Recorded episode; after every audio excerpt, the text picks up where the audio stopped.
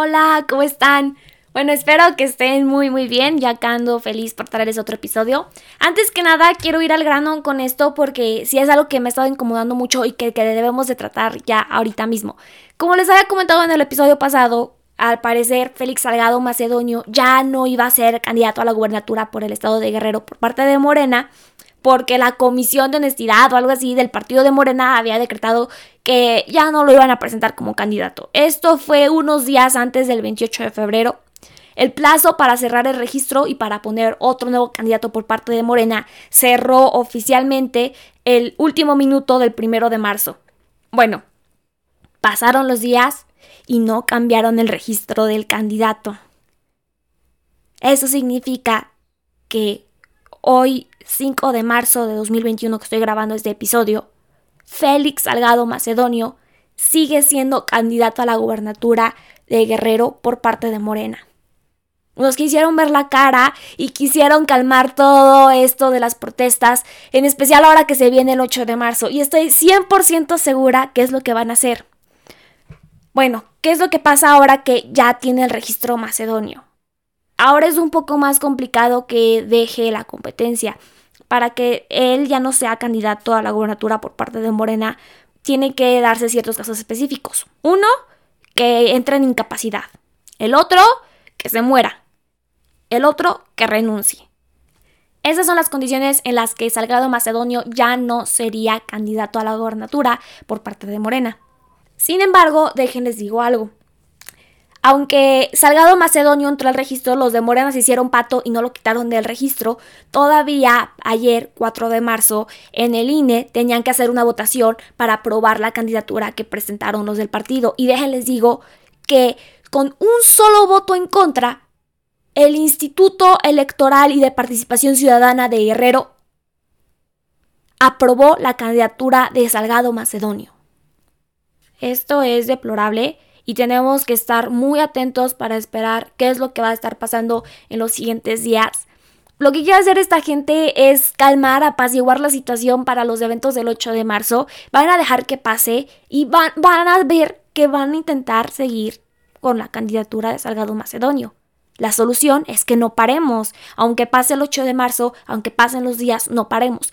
Para que suceda esto de que Macedonio deje la candidatura por estas condiciones que les decía de la muerte, renuncia o incapacidad, se tiene hasta el 6 de mayo, si no me equivoco. Después del 6 de mayo, entonces ahí sí ya no hay vuelta atrás. Entonces, ¿qué es lo que van a intentar hacer acá en Morena?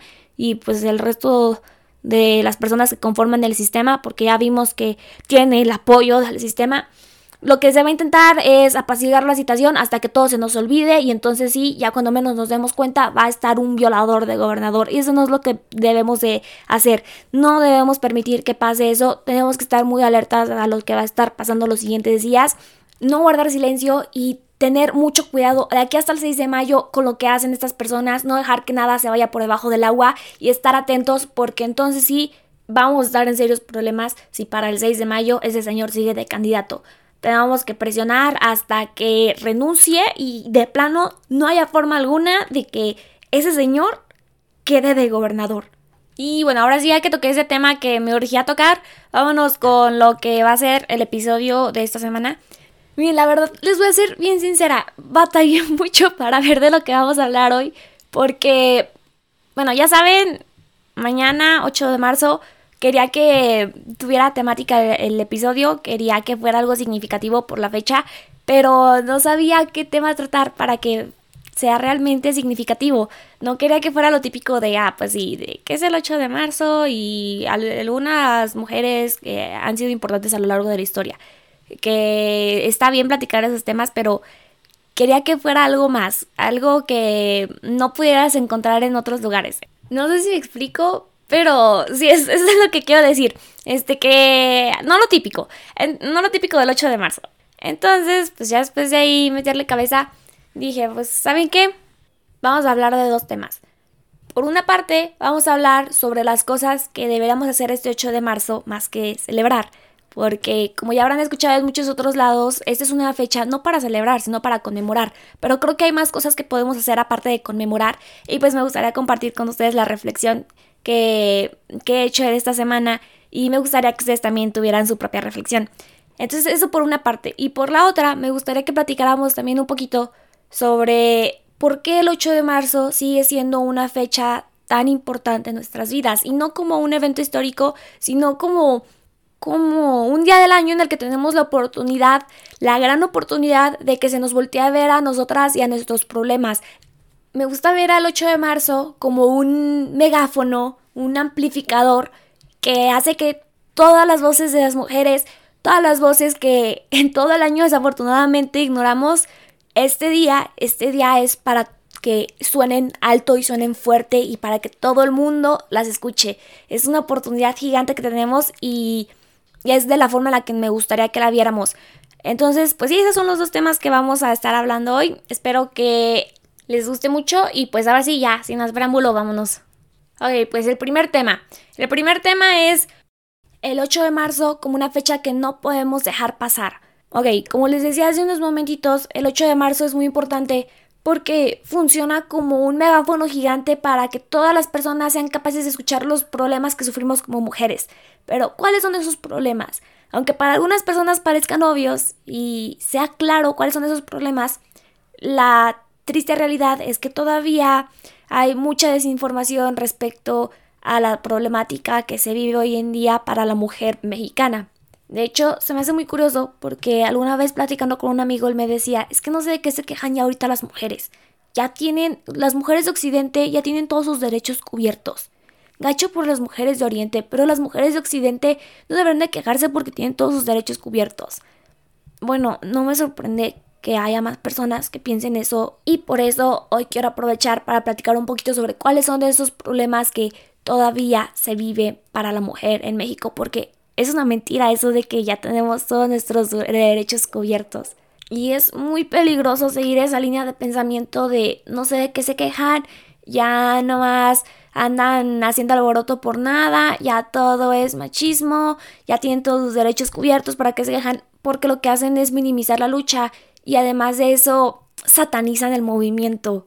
Pero pues, bueno, dicen que las personas empiezan a sentir incómodas y atacan el movimiento cuando sienten que van a perder sus privilegios, ¿verdad? Entonces, pues, bueno, este, pero, ¿saben? Algo, una frase que a mí me gusta mucho, porque luego dicen, no, es que ya las mujeres ya nada más quieren ser alcanzar lugares superiores que los hombres. Ya se, ya no se trata de, de igualdad, se trata de superioridad. Miren, ese no es el punto del feminismo.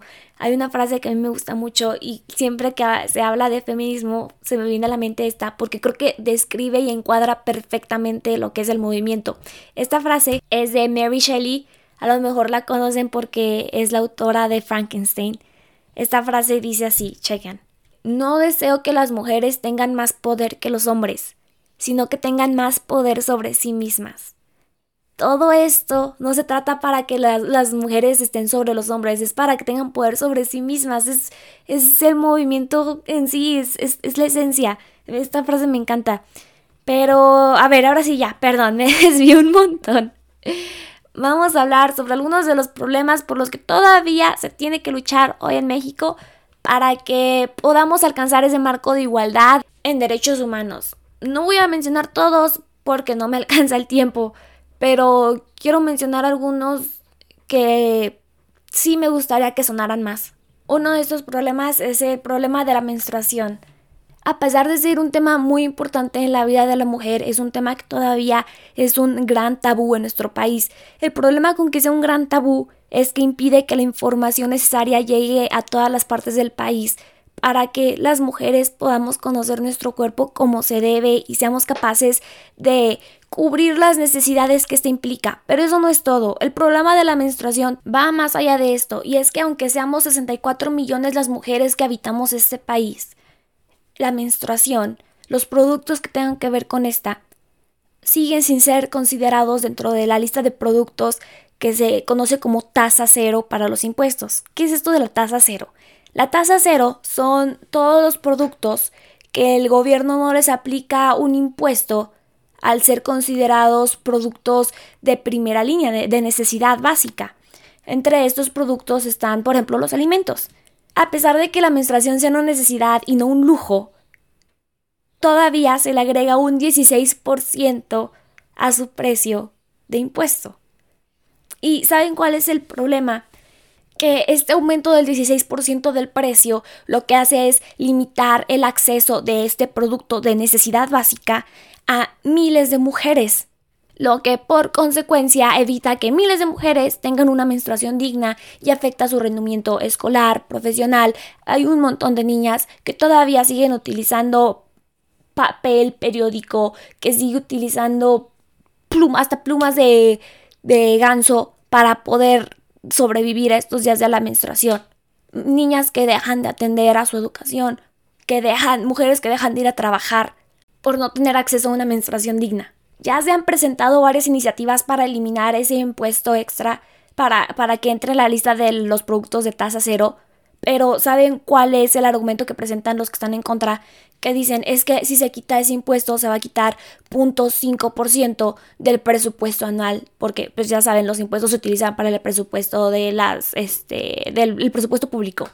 A ver, Mientras el gobierno no quiere dejar ir ese 0.5% de su presupuesto, una persona pobre tiene que dejar ir 5% de sus gastos en productos para la menstruación. El no tener acceso a una menstruación digna significa no tener acceso a salud, educación, a trabajo, que todos estos que acabo de mencionar son derechos humanos. Derechos humanos que el gobierno no está dispuesto a favorecer a su acceso por no dejar ir 0.5% de su presupuesto. Es increíble. Pero bueno, este es uno de los problemas, estoy tocándolo muy por encima, es un tema que, que merece un episodio por sí solo para hablar, para tocar, porque va más allá de esto. Ahorita solo les estoy tocando la superficie, pero sí lo quería mencionar porque sí me gustaría que lo tocáramos más y que trabajáramos más en romper el tabú que este tema representa. Otro problema que también es un gran problema para las mujeres aquí en México hoy en día es el problema de los feminicidios. Lo tratábamos en el episodio pasado. Les platicaba de las cifras, cómo han subido, cómo han crecido más del doble en los últimos cinco años. Otro problema, la inexistencia del aborto legal y gratuito en nuestro país. Este es otro problema que también creo merece un episodio completo para tratar a detalle porque es un tema que se tiene que analizar muy minuciosamente y no me gustaría hablarlo de otra forma que no sea con el debido tiempo y espacio que se le debe de dar. Entonces ahorita solo lo voy a mencionar como uno de los problemas que vive la mujer hoy en día. Otro de los problemas que vive la mujer hoy en día aquí en México es el problema de las mujeres indígenas para encontrar representación y espacios para hablar y que sea escuchada. Es muy difícil y es uno de los problemas que desde que ha tenido sus inicios el feminismo ha tenido, la falta de representación de la mujer indígena dentro del movimiento. Muchas veces se suele quedar olvidada y aunque se ha avanzado muchísimo dentro de ese aspecto, todavía nos queda mucho para avanzar para que la mujer indígena no sea dejada atrás dentro de la lucha y también tenga cubiertos sus derechos y también sea parte del marco de igualdad. Esto que les menciono solo son la punta del iceberg de la gran cantidad de problemas que todavía existe para las mujeres en México. Estos solo son algunos de los problemas por los que las mujeres salen a marchar, salen a destruir cosas, salen a pintar paredes, como se les suele decir. Son algunas de las cosas por las que todavía el movimiento sigue luchando y son algunas de las cosas por las cuales este 8 de marzo, más que un motivo para celebrar, es un motivo para conmemorar y para reflexionar, lo que nos lleva al siguiente punto en esta conversación. Conmemorar en lugar de celebrar. A ver, primero vamos a explicar esto. ¿Por qué no se celebra el 8 de marzo? La neta, es increíble mucho que cambiamos como personas en un año. Justo hace un año, el año pasado, antes de que fuera todo lo de la pandemia, yo hablando con una amiga, le estaba diciendo lo contrario a lo que les estoy diciendo a ustedes ahorita. Yo decía, es que, ¿qué tiene de malo celebrar, de felicitar a alguien el 8 de marzo? ¿Qué, tiene de malo que le digas a alguien feliz día de la mujer?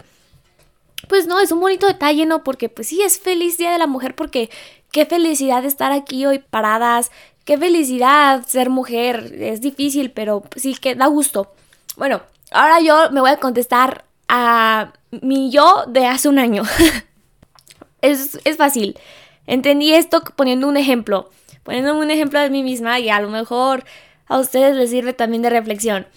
Imagínense que se muere su tío y pasan cinco años, hacen una reunión de aniversario luctuoso para hacer pues un tributo a su tío, se van a juntar y van a platicar y, y van a ver a su tía, que, y, es un día para conmemorar su vida y, y no por eso es, es, un día de celebración.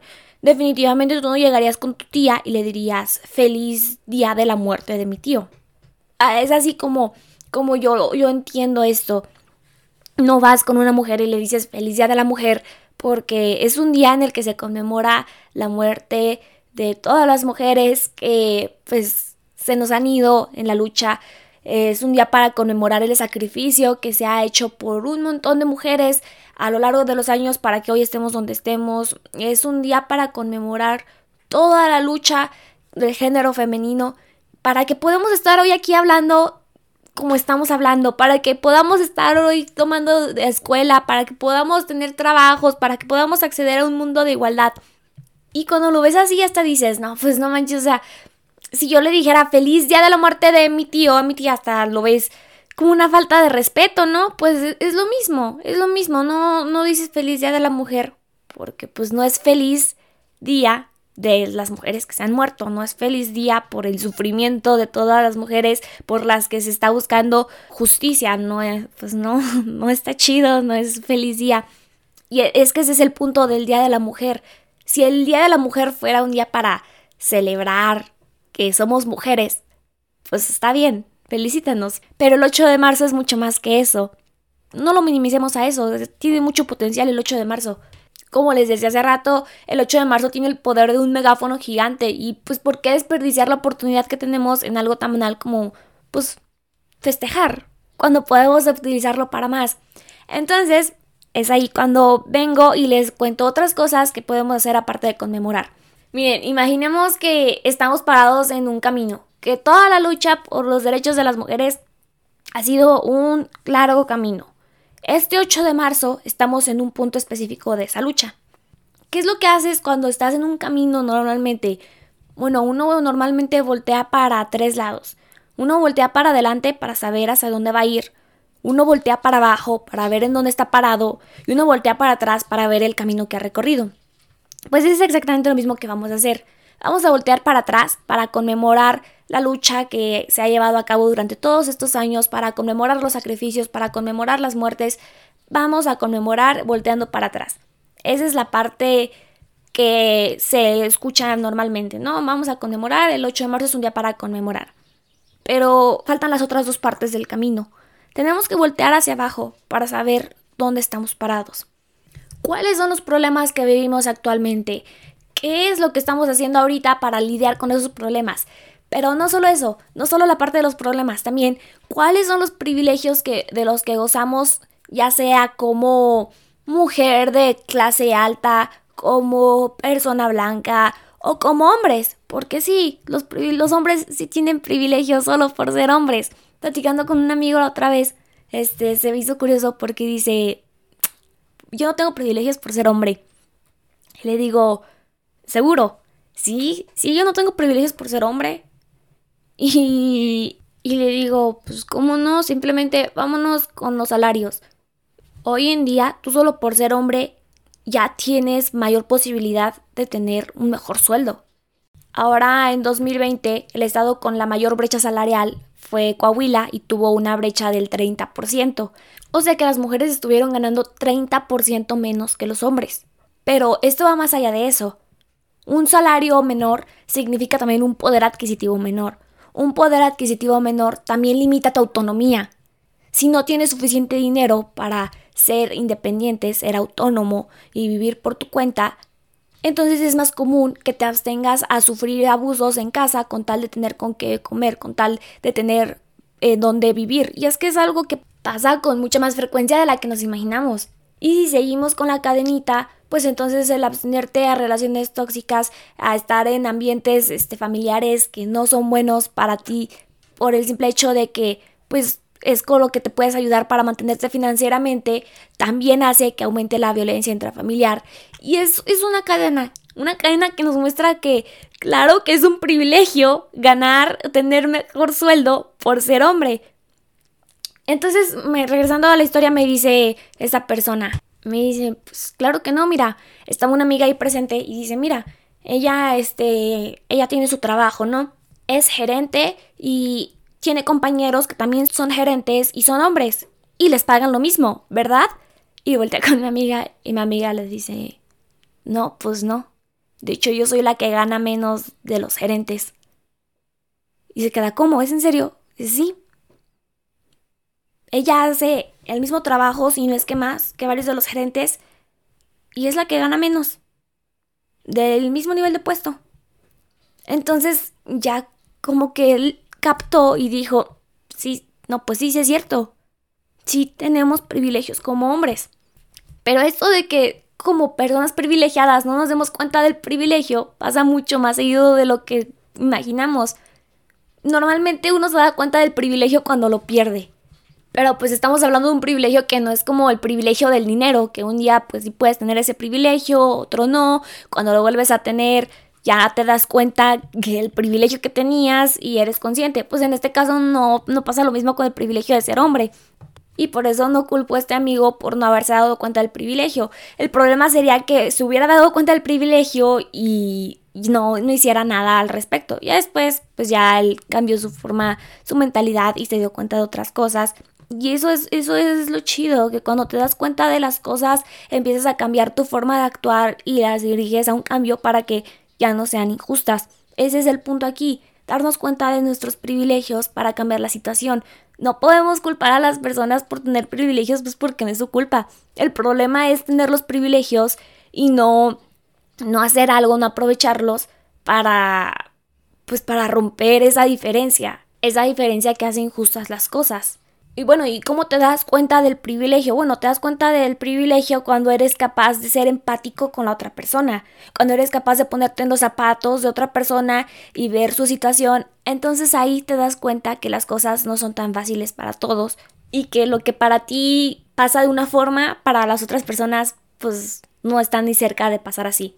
¿Y cómo te pones en los zapatos de otra persona? Cuando escuchas. Entonces, hombres, hoy 8 de marzo cuando volteen para abajo en el camino, escúchenos a nosotras como mujeres, escuchen los problemas que tenemos para que ustedes sean capaces de ser empáticos, de ponerse en nuestros zapatos y darse cuenta de sus privilegios. Y entonces así ustedes sean capaces de hacer una aportación lo más beneficiosa para todos como sociedad, después de escuchar, así de fácil. Con eso ya se arma un montón. Ahora, mujeres, me gustaría Ay, perdón, se escuchó, creo que le pega al micro. Bueno, perdón, como les decía, me gustaría aquí que nosotras añadiéramos una dirección más a donde voltear. Me gustaría que también volteáramos a los lados. Quienes nos están acompañando en esta lucha porque pues no, no estamos solas.